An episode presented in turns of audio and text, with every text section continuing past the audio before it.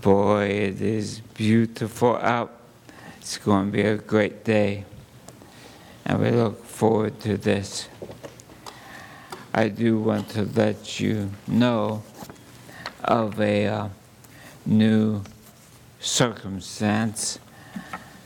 It seems that Reigning Grace has identified and is now prepared to, uh, through biblical counseling, help people cope with a new addiction.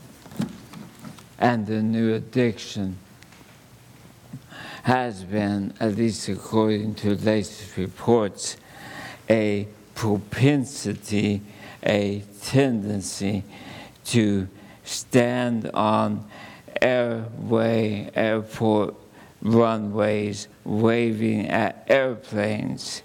Uh, ask Amy about this. She can help you with any counseling needs, I'm sure. Turn in your scripture to Colossians 3 9 through 11. I've said this before, it doesn't come oft, but I am as delighted to approach this sermon today as I have been before. There's rich, rich biblical truth and guidance for us. Let's, let's stand, read first, then I'll pray. Colossians 3 9 through 11. And I am reading from the New American Standard Version. Verse 9 Do not lie to one another, since you laid aside the old self with its evil practices, and have put on the new self, who is being renewed to a true knowledge, epignosko, according to the image of the one who created him a renewal in which there is no Greek and Jew, circumcised and uncircumcised, barbarian, Scythian, slave, and freeman. But Christ is all and in all. Blessed Savior, thank you for the glorious gift to us of your thoughts, but also your presence as you attend the reading, the preaching of thy word. Speak to us of the glories of what you have achieved and what you have now enabled us to do, pleasing you. We humbly pray this in Christ's name. Amen. You may be seated. It is my error, I am sure, uh, with what I sent Heather, but the title of the sermon and Colin, so I would like it to be placed on the website to put off Adam the first who dwells in the town of deceit. Put off Adam the first, who dwells in the town of deceit. First context Puritan John Bunyan's 1678 classic work, Pilgrim's Progress, second only to the Bible in printed copies in the English speaking world, derived an insightful scene pregnant with biblical truth from our text today. Two of the primary characters, Christian and faithful, both fleeing from the city of destruction, are conversing about their journey on the path to Emmanuel's land, the celestial city. And Faithful explains how he met a man named Adam the first who dwelt in the town of deceit. Faithful said, When I came to the foot of the hill called Difficulty, I met with a very aged man who asked me what I was and whither bound. Where are you going? I told him that I was a pilgrim going to the celestial city. Then said the old man to me, You look like an honest fellow. Always beware of compliments. You look like an honest fellow. Wilt thou be content to dwell with me for the wages that I shall give thee? Then I asked him his name and where he dwelt. He said his name was Adam the first, and that he dwelt in the town of Deceit. I asked him what was his work and what the wages that he would give. He told me that his work was many delights. Sounds like TV, doesn't it? Many delights. And his wages that I should be his heir. I further asked him what house he kept, what other servants he had. So he told me his house was maintained with all the dainties of the world, and that his servants were those of his own begetting. Then I asked how many children he had.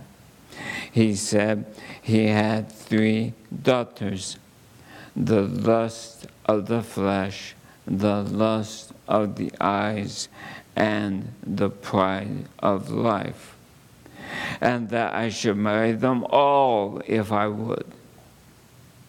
Then I asked how long he would have me live with him, and he told me as long as he lived himself.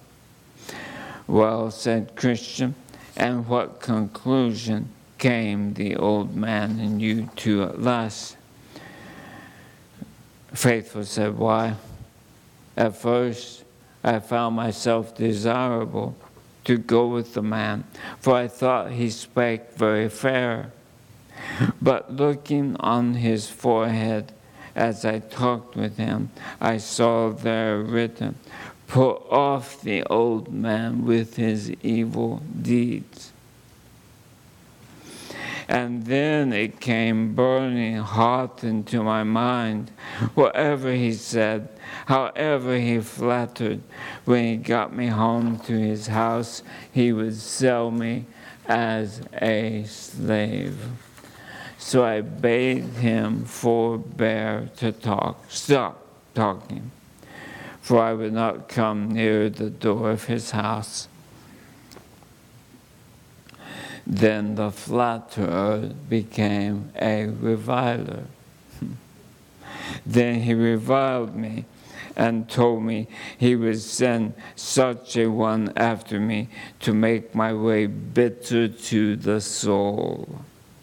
So I turned away from him, but just as I turned myself to go, I felt him take hold of my flesh and give me such a deadly twitch back that I thought he had pulled part of me after himself, which made me cry out, Wretched man that I am.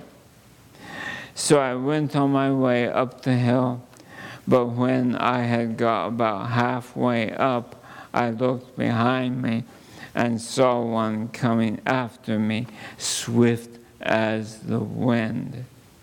He overtook me and was but a word and a blow, for down he knocked me and laid me for dead. But when I was a little come to myself again, I asked him wherefore he struck me so. He said, Because of my secret inclining to Adam the first. And with that, he struck me another deadly blow on the breast and beat me down backward. So I lay as dead as before. And when I came to myself again, I cried, Mercy! But he said, I know not how to show mercy. And with that, he knocked me down again. He had nearly made an end of me, but one came by and bid him forbear. Stop. Who was it? that bid him forbear? Christian asked. I did not know him at first, but as he went by, I perceived the holes in his hands and his side. Then I concluded he was the Lord. So I went up the hill. Christian said to Faithful, that man that overtook you is Moses. He spares none, neither knoweth he how to show mercy to those that transgress the law. Wow, deep insight. Bunyan Paul from Colossians 3 9 and 10. Look at verses 9 and 10. And if I've been speaking in poetry, so to speak, I now turn to prose, and the water is deep. Thinking hats on, please. Both the ESV and the New American Standard translate the main adjective and noun with old self, new self. You see it there in the text. But this particularizes the passage to just one part of a two layered theology being expressed here. The Greek word for self, the primary, Greek word for self is autos, from which we get the word autonomy. Nomos law, self law, self rule, autonomy. The primary Greek word for self is autos, but that's not what the word is here. The Greek word here is anthropos from which we get the word anthropology or man. That's why King James translates it old man, new man. So the focus of these imperatives, verses 5, 8, and 9, is heavily, track with me, heavily upon the individual believer, hence self. But the indicative under which these imperatives are to be understood is a corporate focus. A corporate focus, the headship of the two Adams. Huge. So the ESV decided to simplify things for us with old self, thus keeping the focus on the flow of the imperatives.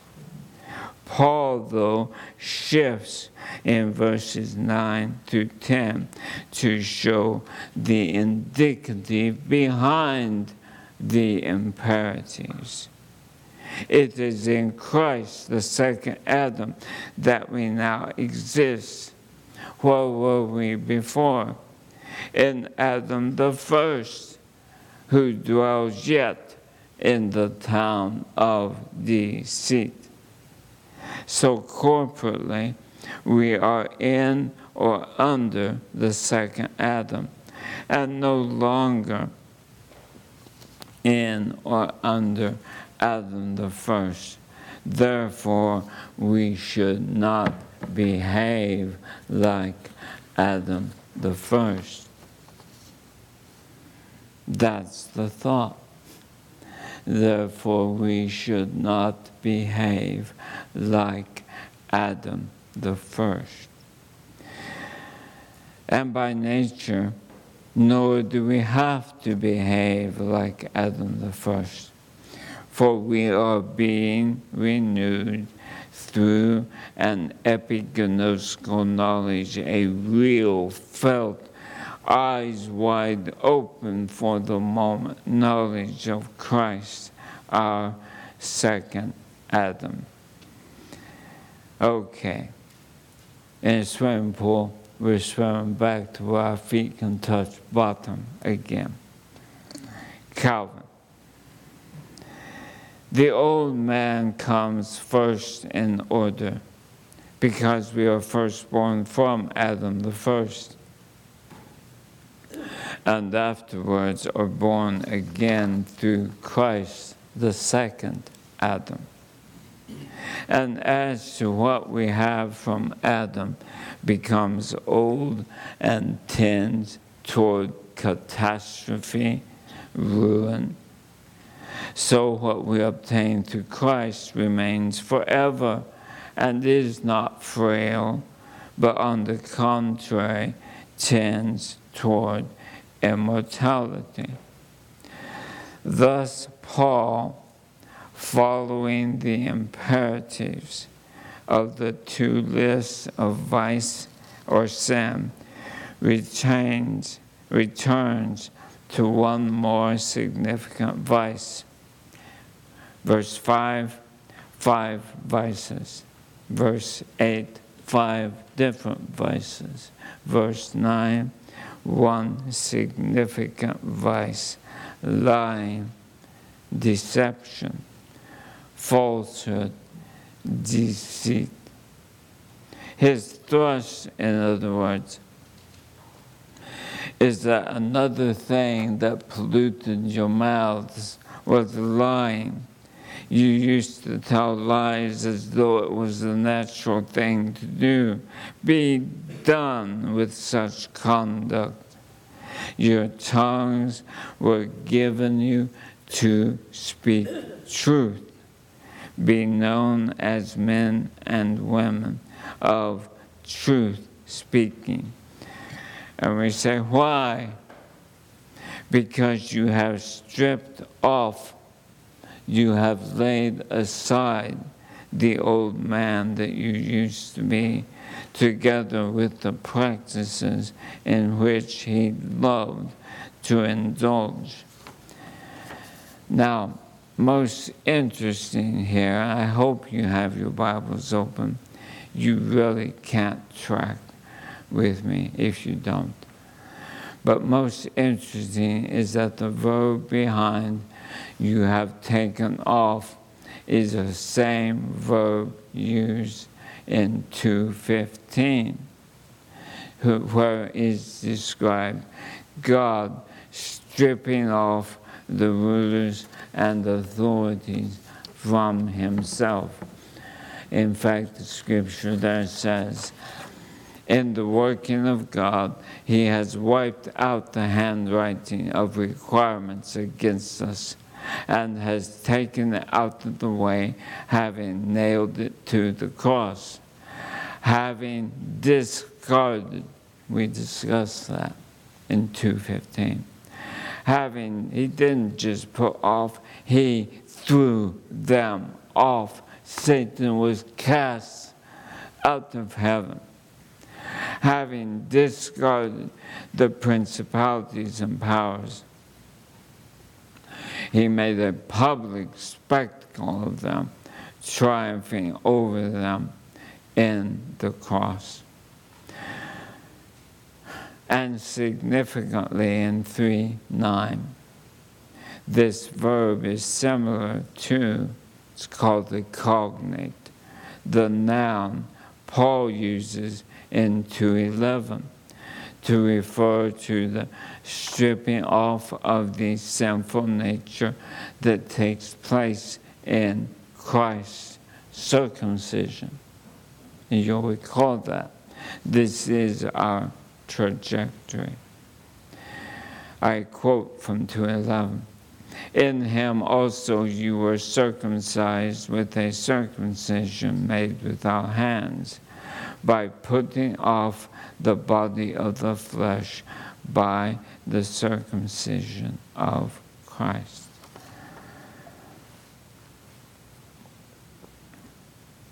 Now observe the past tense nature of these puttings off.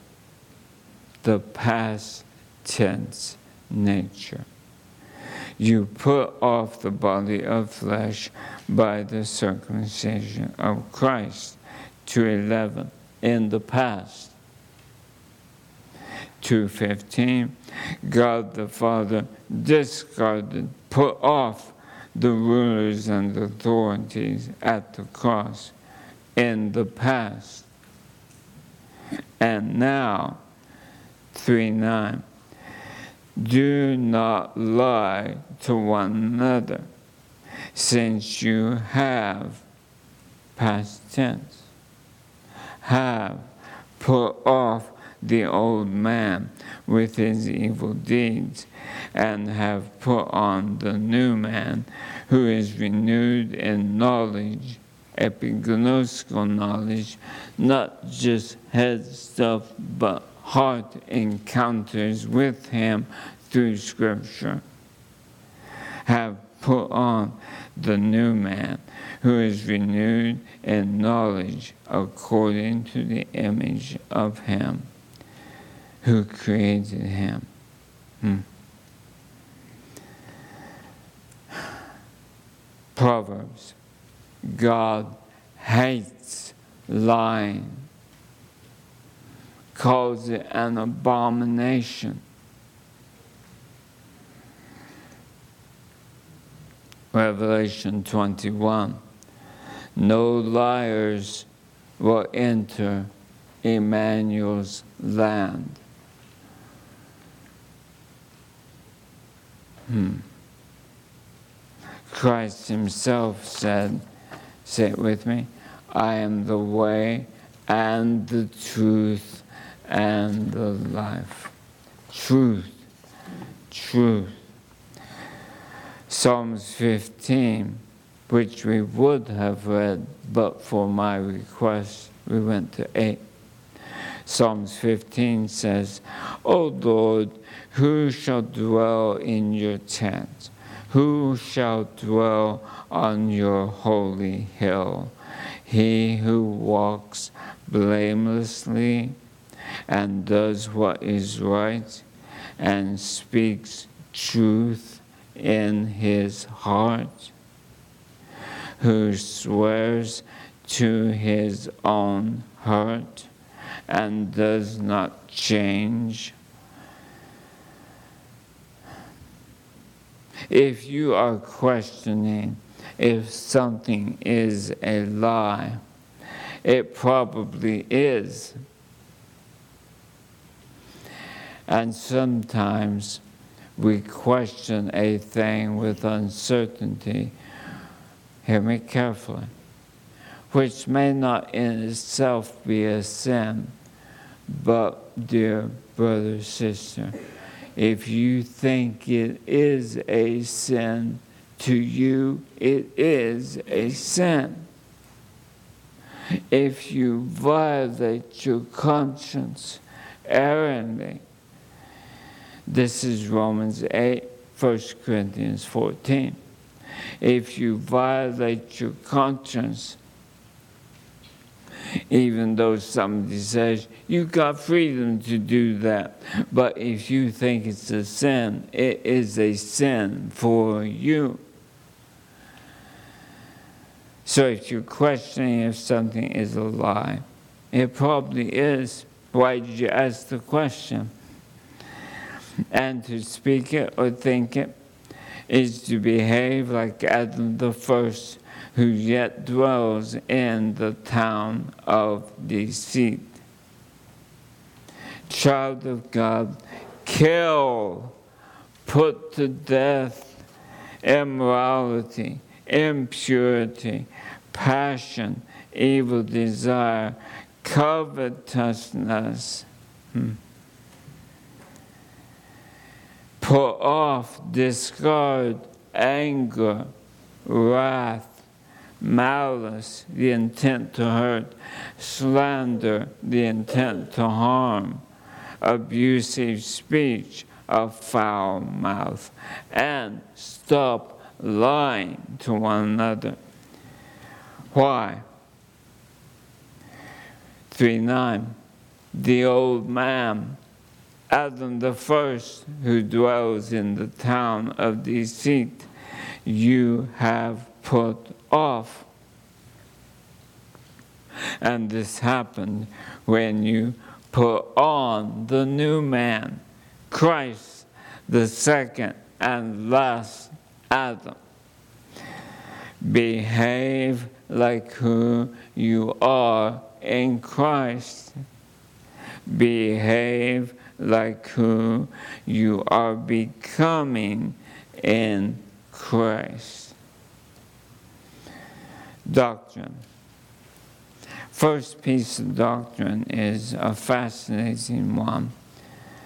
This passage is particularly worthy of notice because here is given us a definition of what regeneration looks like.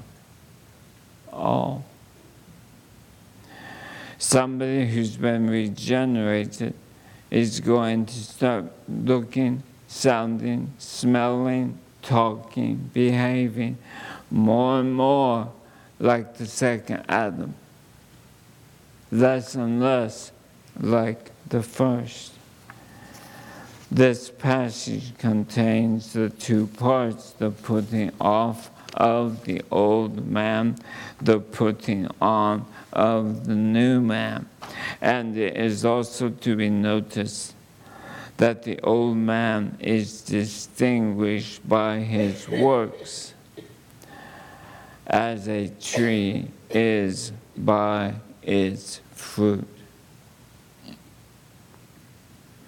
I love my grandpa and grandma had apple trees. Nothing better than a fresh apple right off the tree. But have you ever taken a bite of a persimmon? The trees are notice- noticeably different.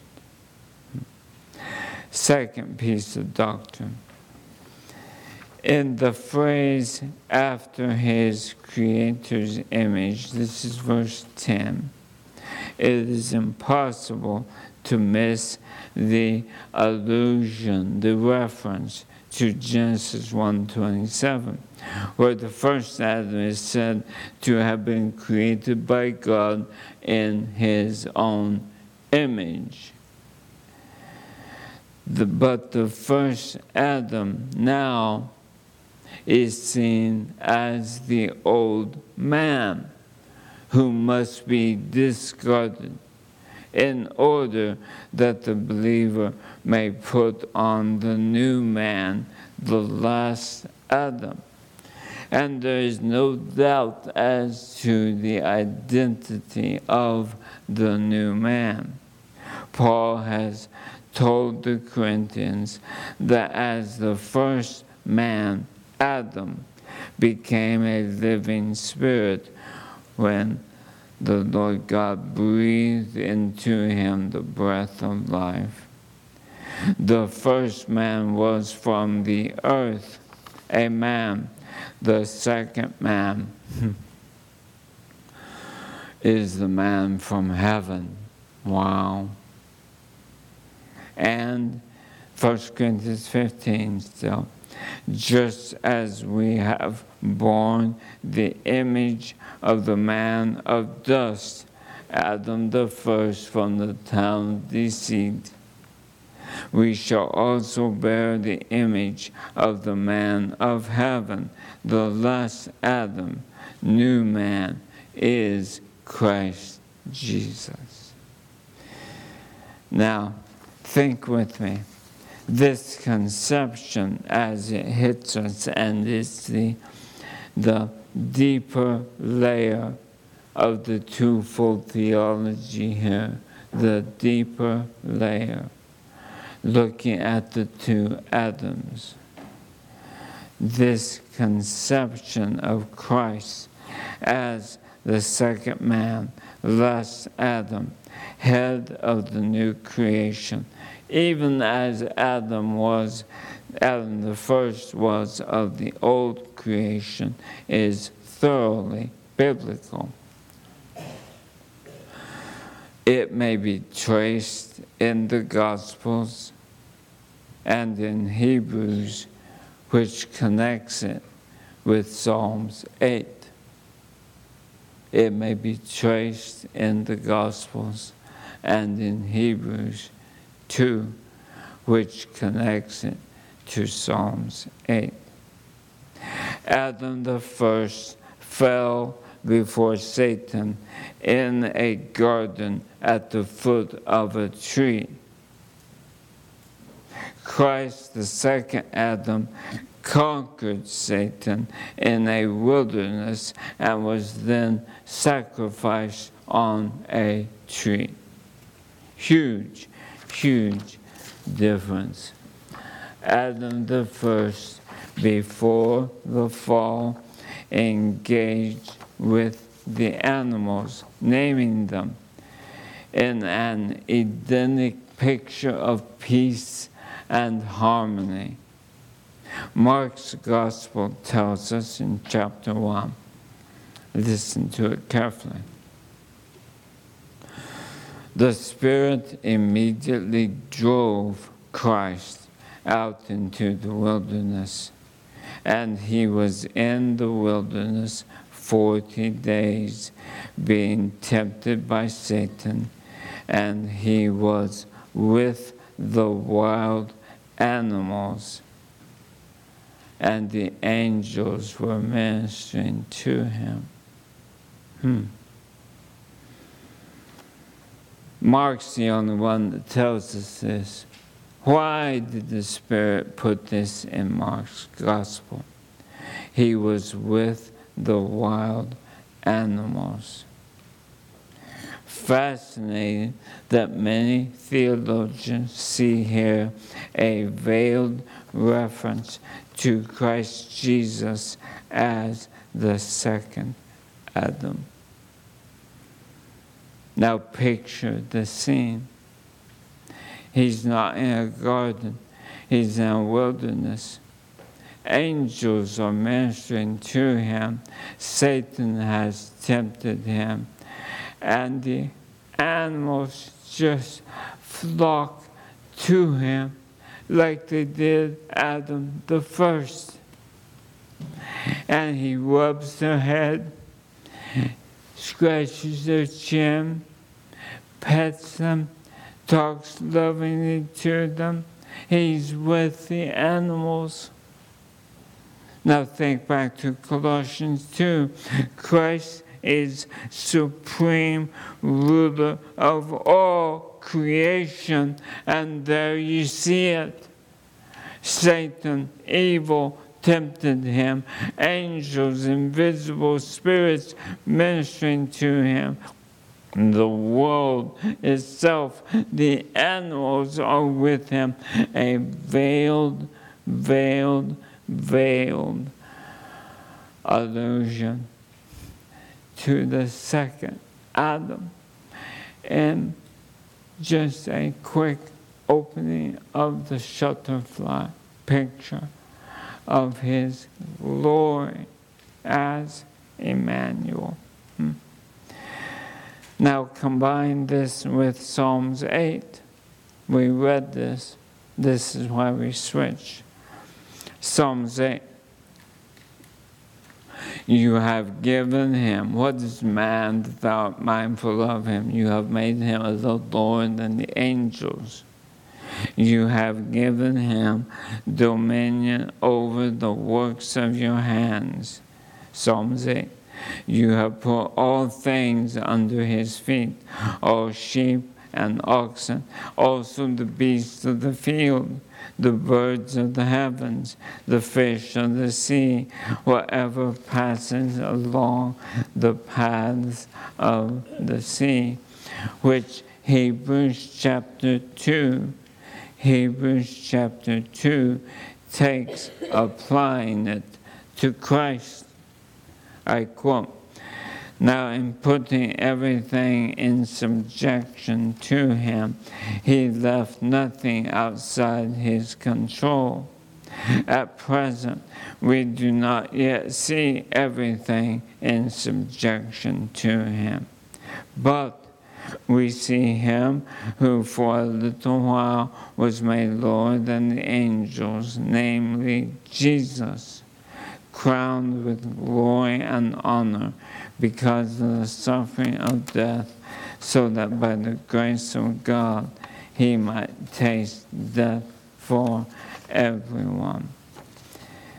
Oh, the wondrous portrayal of Christ Jesus second Adam, dwelling in his land, Emmanuel's land, forever.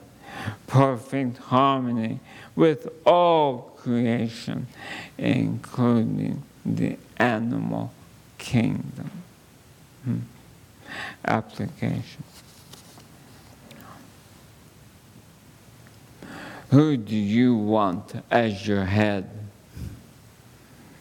Adam the first from the town deceit, or Christ the second Adam, crowned with glory as supreme ruler of all creation and of the church. Who do you want as your head? If you're in Christ, He's already your head. Then stop lying and live like your head, King Jesus. This will have a God pleasing and potentially horizontally displeasing effect upon you depending on your layer of employment. Some jobs require fudging the truth God commands you stop lying, even to your own hurt. And that's the thrust of Psalms 15. Sometimes the thing that we speak we will do, then circumstances shift. And we don't want to keep our word. Dear brother, sister, if you have given your word and circumstances shift, you keep your word to your own hurt. Psalms 15.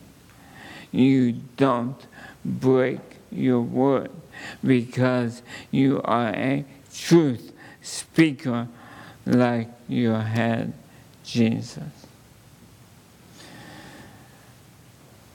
But there is a fundamental principle of biblical change involved here that is illustrated by Matthew chapter 12. And this is the last piece that I'll give you. Matthew 12 41. This is very foundational to all biblical change, and it's woven into Paul's thought here. because next week, instead of what should we put off and kill, now we turn to what do we put on? The Christ like virtues of looking, sounding, smelling, behaving, talking like Jesus. Matthew 12. Christ said, When the unclean spirit, a demon, has gone out of a person, it passes through waterless places seeking rest, but finds none. Then it says, I will return to my house from which I came. And when it comes back, it finds the house empty, swept, and put in order. Then it goes and brings with it seven other spirits more evil than itself, and they enter and dwell there. And the last state of that person is worse than the first. So will it be with this evil generation. There is a intrinsic danger to a horizontal focus.